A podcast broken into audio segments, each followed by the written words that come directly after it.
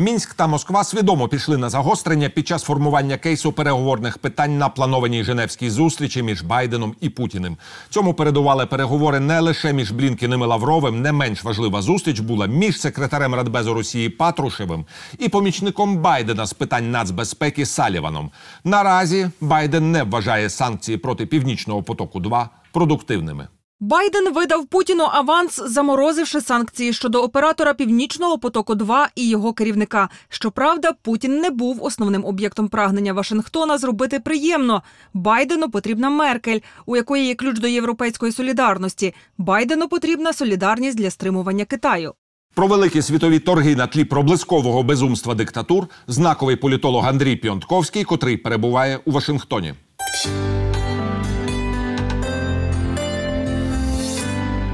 Здравствуйте, уважаемый Андрей Андреевич. Рад вас приветствовать в студии телеканала «Эспрессо». Ну, давайте сразу в лоб, как говорится, начнем с белорусского кейса. Вначале у меня была личная рабочая версия, что, скажем так, Путин нашел кого-то похуже, чем он сам в преддверии переговоров с Байденом и так далее. Но, с другой стороны, закрадывается впечатление, что, возможно, действительно кремлевский план э, заключается в том, чтобы превратить Белорусскую республику в огромную серую зону а-ля оккупированные территории Украины, в частности Донецк, Луганск и так далее. Добрый день, Антон.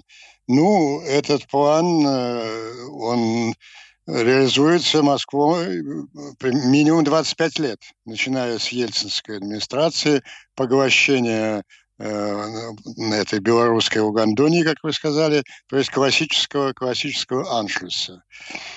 Собственно, Лукашенко был для этой цели посажен.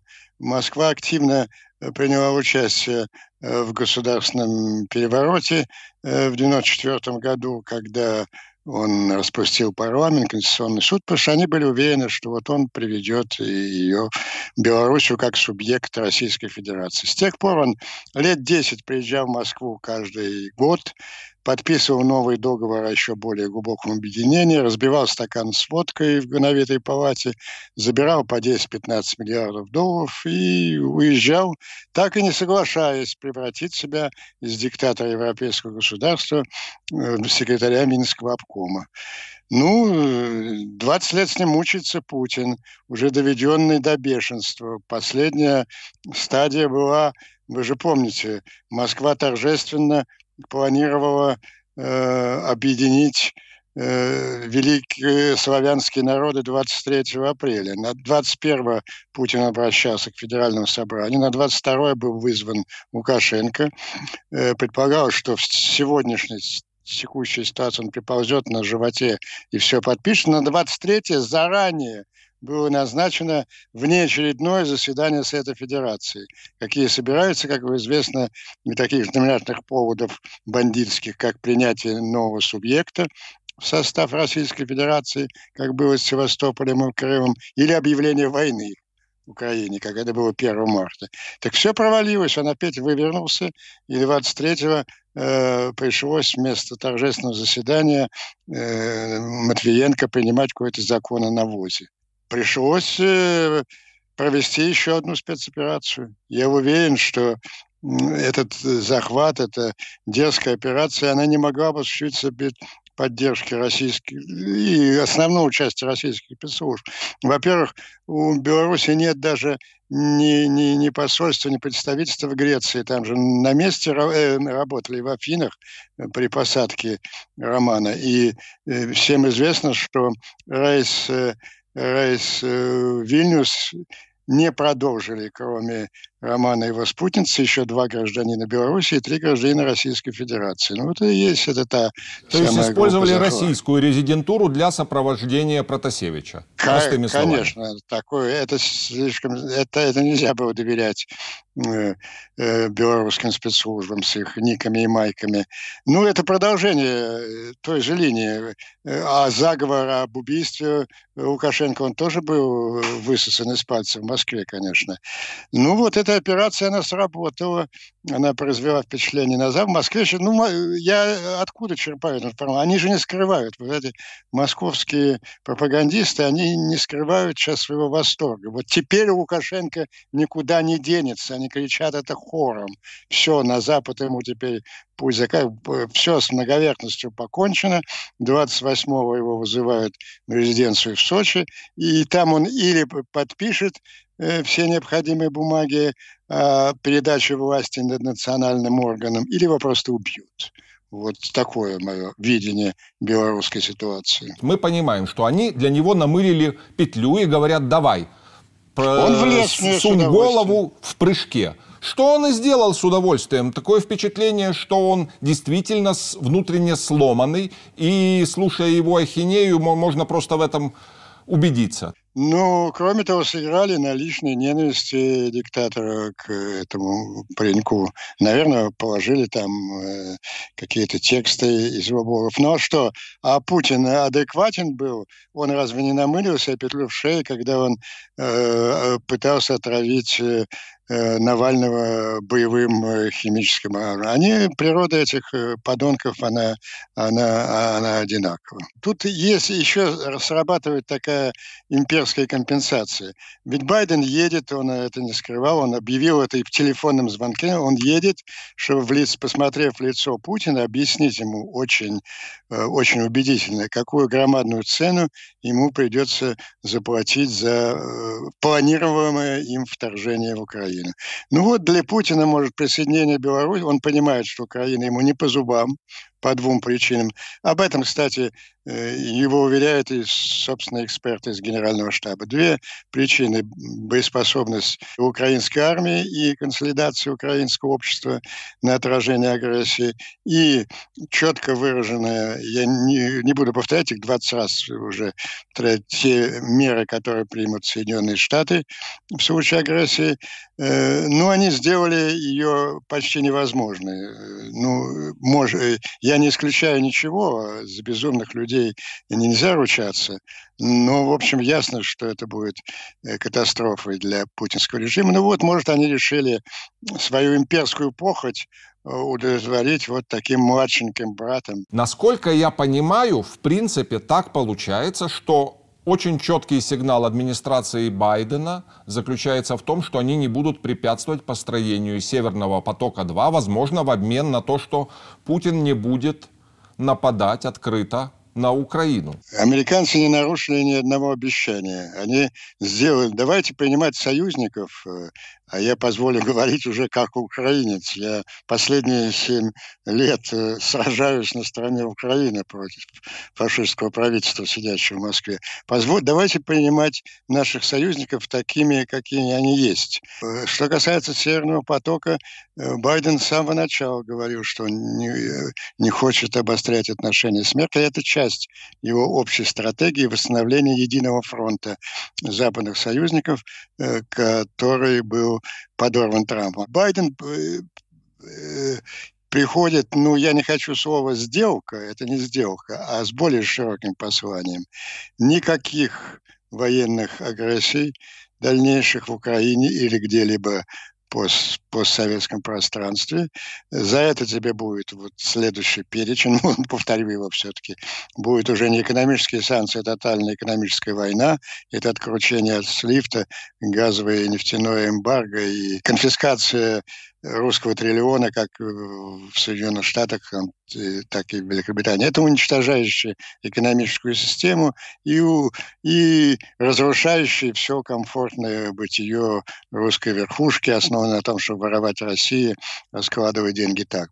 И военная помощь Украины. Никто не собирается ну, посылать американские дивизии. Я думаю, Украина этого не требует, и они не нужны для оборонительной войны. Но все другое будет сделано, и любое с э, поставки военного оружия, и советники, и инструкторы, э, присутствие американского флота в Черном море и так далее. Этот список известен. Вот это то, что он получит за прямую агрессию. Если ты не, не пойдешь, мы тебе дадим спокойно сдохнуть. Ну, примерно то же самое, как, какая была длинная стратегия Соединенных Штатов с Советским Союзом. Ведь Соединенные Штаты могли военным путем там поддержать в свое время венгерское восстание, чехословацкое, там, или вместе с Германией освободить свою Ордо, ГДР, типичное РДО. Но это, это было бы, могло бы закончиться ядерной войной, уничтожившей прочесть. Зачем идти на эти шаги, э, когда режим обреченный и все равно рано или поздно сдохнет. И если Советским Союзом на это потребовалось 40 лет, то вот на эту путинскую дедухерию, которая у Советского Союза, по крайней мере, была какая-то квазирелигия, идеология. Еще оставалось какое-то количество людей, которые верили в этот самый коммунизм. У Путина же нет ничего. Э, отрезанный от технологий, э, лишенный э, экономического сотрудничества с Западом, обреченный на поглощение с Китаем, этот режим просто сдохнет через несколько лет без всякой войны. Вот я думаю, такой сейчас расчет Запада. Как бы мы иронично не относились к так называемым кремлевским стратегам, но все равно они видят возможность да, использовать вот этого вот серого плацдарма, белорусского плацдарма, в частности, против Украины и против Литвы. И недаром наш э, белорусский городской, скажем так, сумасшедший заявил в своем последнем обращении о том, что, мол, самолет-то направлялся на нашу ядерную станцию, на нашу атомную станцию. Соответственно, он дает очень четкий месседж. Кстати, они пропустили, даже с их имперской точки зрения, пропустили, э, по-моему, выигрышный для них шанс заменить, у них была полная возможность заменить Лукашенко на вполне лояльного им кандидата. Вот все же посаженные Лукашенко в тюрьму кандидаты, они же были кремлевские кандидаты. И Бабарика, и этот самый Цыпкава. Я несколько раз с ним полемизировал на украинском э, телевидении. Стопроцентно кремлевские люди. Э, вот. Но э, тут личные мотивы Путина, они оказались сильнее имперских. Для него невозможным категорически было прецедент прихода с улицы, победы улицы над, над диктатором. У него комплекс Каддафи. Вот эту пленку с последними 15 минутами жизни Каддафи он наблюдал много раз, э, как рассказывают инсайдеры, и поклялся, что вот никогда больше. Этим и определилась вот эта дурацкая авантюра в Сирии только для того, чтобы спасти задницу э, Асада. И задницу Лукашенко после некоторых, нескольких дней Москва колебалась тогда, э, решили все-таки спасать, несмотря на то, что это резко ухудшило отношения белорусского. Ну, а представьте себе, когда они встречаются, подпишут там аннексию. Ну, это будет негодование всего белорусского. Они получат еще одну ментальную для начала бомбу у себя под носом. Все эти победы они все постсоветское пространство на них потеряно. Ну, недавняя война в Карабахе, она привела к тому, что Азербайджан стал четвертой постсоветской республикой после Прибалтов, вступившей в НАТО. Да-да, они вступили в Турцию, в член, в члены НАТО. Они считают себя полноценной частью Турции. Турция э, достигла того, что у нее не было последние, боюсь, ну, 150 лет точно.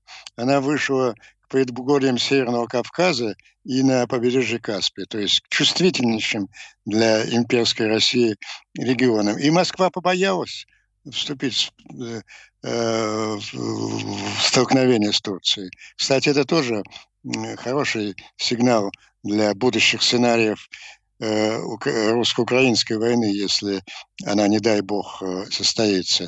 Э, выяснилось ведь, что эти можно сколько угодно понтов показывать, сколько угодно мультиков там с ракетами, атакующими Флориду из северного, из южного полюса там испытывать 150, как они хвастливо говорят, новых образцов оружия, запуская э, ракеты с дна Каспийского моря на, и уничтожая целый город Алеппо. Все это можно. А просто столкнуться с э, армией Турции в Южно-Кавказском регионе оказалось для них немыслимой, немыслимой задачей. Так что все эти понты они ведут только к поражениям, тем более на белорусском и украинском направлении. А что касается НАТО, мне кажется, этот вопрос вообще как-то преувеличивается. Вам что нужно?